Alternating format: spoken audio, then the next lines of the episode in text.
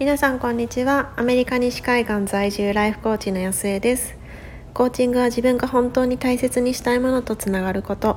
自分が本当に叶えたい未来へと歩んでいくこと。コーチングで心を整えることが体が疲れたらマッサージを受けるのと同じぐらい当たり前になって大切にしたいものを大切にして本当に叶えたい夢に進んでいき自分も周りも幸せにできる人を増やしたい。そんな思いでコーチングについてお話ししています。皆さんこんにちは。今こちらは3月28日火曜日の10時を朝の10時を少し回ったところです。今までちょっとあのインスタライブをある方とコラボでやっていたんですけれどもそのことについてまあちょっとあの何て言うんですか？あのライブライブの後だななんて読むんですかあれ みたいな感じであのお話ししてみようかなっていうふうに思います。で今日は、えー、メディカルアロマすいません、えっと、メディカルアロマをやってらっしゃるみどりさんっていう方とあのコラボライブをしていました。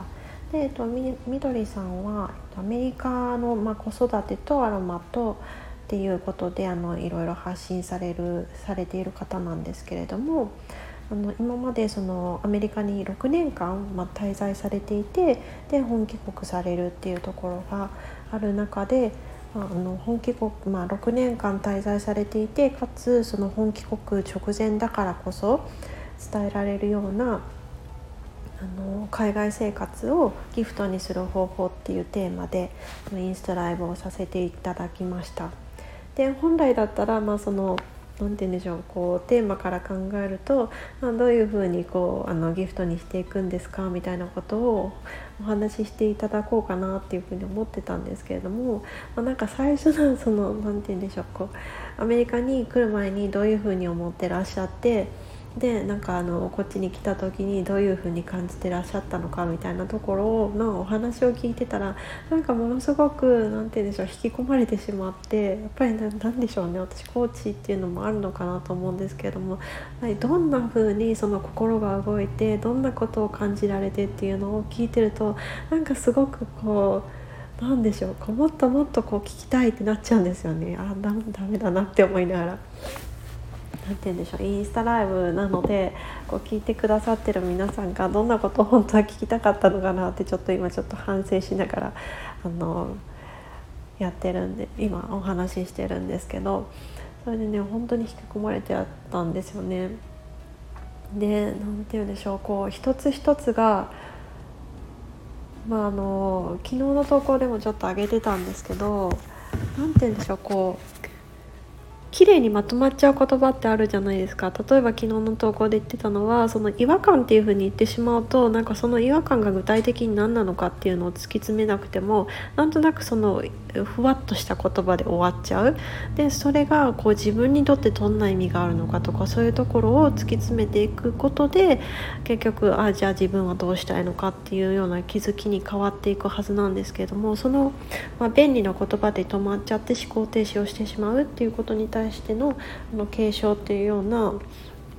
ポストを昨日ちょうど上げさせていただいたんですけれどもなんか今今回のそのインスタライブの対談がまさにそうだなっていう感じでそのみどりさんってそのモヤモヤしたとかその葛藤があったとかそういう言葉って使ってらっしゃらないんですよね。で実際にご自身がどういうふうに感じていたかでそれを感じていたからどうしたかっていう本当にそのご自身のその本当あの感情に正面からこう向かい合ったからこその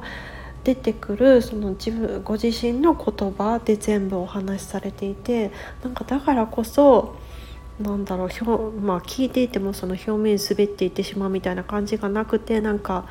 あもっともっと知りたいっていう風な感じで覚えてこう聞いていっちゃってであの時間本当は30分の予定だったんですけどまとめる前でもあの 40, 40分過ぎてしまっていてやばいやばいと思って あの慌ててまとめてしまったっていう感じなんですけどそのくらい引き込まれちゃったんだろうなっていう風に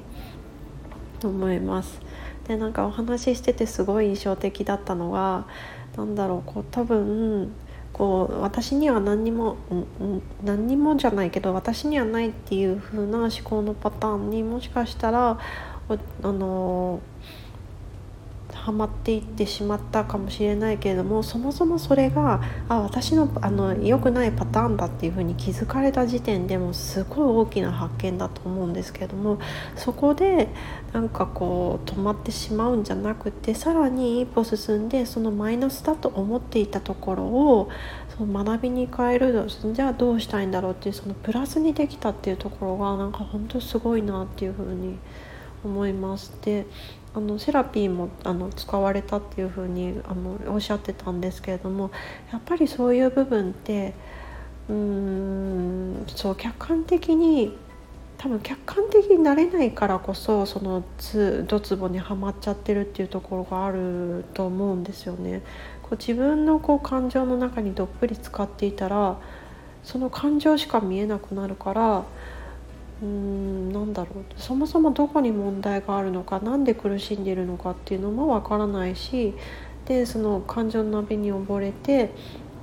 でおっしゃってたようなその悲劇のヒロインになっちゃうとそそこにいる自分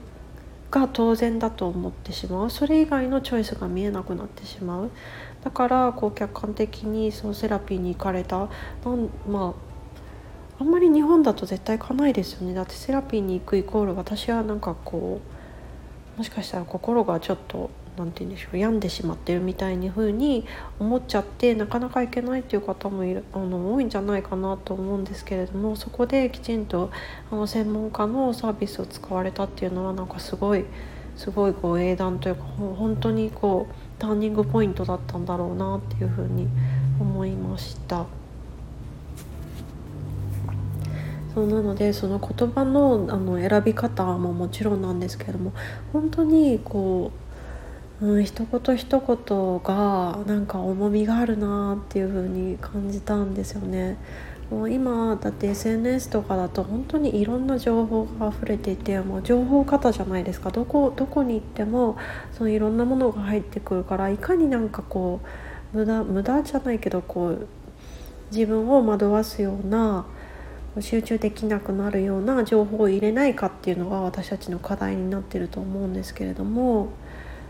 でもなんかそういうこう溢れてる情報ってこう上滑りするというか本当にこう言葉だけワードだけっていうところが多い中で本当に一つ一つの言葉がご自身の今までの経験だったりですとかその一つ一つ自分あの嫌な嫌なものもね多分いっぱいあったと思うんですよ嫌な感情とかも全部こう逃げずに向き合ってきたからこそこう紡ぎ出すことができるそんなこう重みのある言葉だなっていう風に感じたんですよね。でなんか最後何でしょうこう伝えたいメッセージって何ですかっていう風にお伺いした時にこう最後の時を迎えた時に何て言うんでしょうこうよくその後悔したくないとか言うじゃないですかなんかそういうことじゃなくてあ私に生まれてよかったなってなんかそういう風な風に思えたらいいなっていう風におっしゃっててあなんかそれっていいなっていう風に思ったんですよね。でなんか後悔したくないっていう風にうーんなんかそういう風に思うのももちろんその強烈なプレッシャーにはなると思うんですけどプレッシャー？モチベーション？そうそれってそのプレッシャーベースのモチベーションですよね。だからその何かになりたくないっていうその恐れベースのプレあのモチベーションじゃなくってもっとなんかこう体全体が緩むようなこう幸せに細胞の一つ一つが満ち溢れるような私に生まれてよかったとかこうこの人生悔いなかったっていう風に思いたいなんかそれって私自身もそういうふうに思いたいと思うしなんか素敵なプレゼントをいただいたなっていうふうに感じています。ということで今回はそのインスタライブ終わってすぐちょっと収録してるんですけどももうなんかねこう本当に本気で自分の自分自身に向き合ってきた方の言葉をこの朝から聞くことができて幸せな一日になってるなっていうふうに感じています。であの皆皆さんもよかったらあの全部、まあ、私が何て言うんでしょうこんな感想文みたいに言うだけじゃなくて是非聞いていただきたいのであの興味ある方はインスタグラムのリンク貼っておきますのでそこから聞いていただければなっていうふうに思います。ということでどなたかの考えるきっかけになっていたら嬉しいなと思います。では、えー、今日火曜日もうあっという間に帰ってくるんですよね。今10時20分なんですけど収録してんの。もうね1時間後には息子が帰ってきちゃうのでカンファレンスウィーク本当に本当に短いなと思いながら。まあそそれでもまあ素晴らしい一日にみんなでしていきましょう。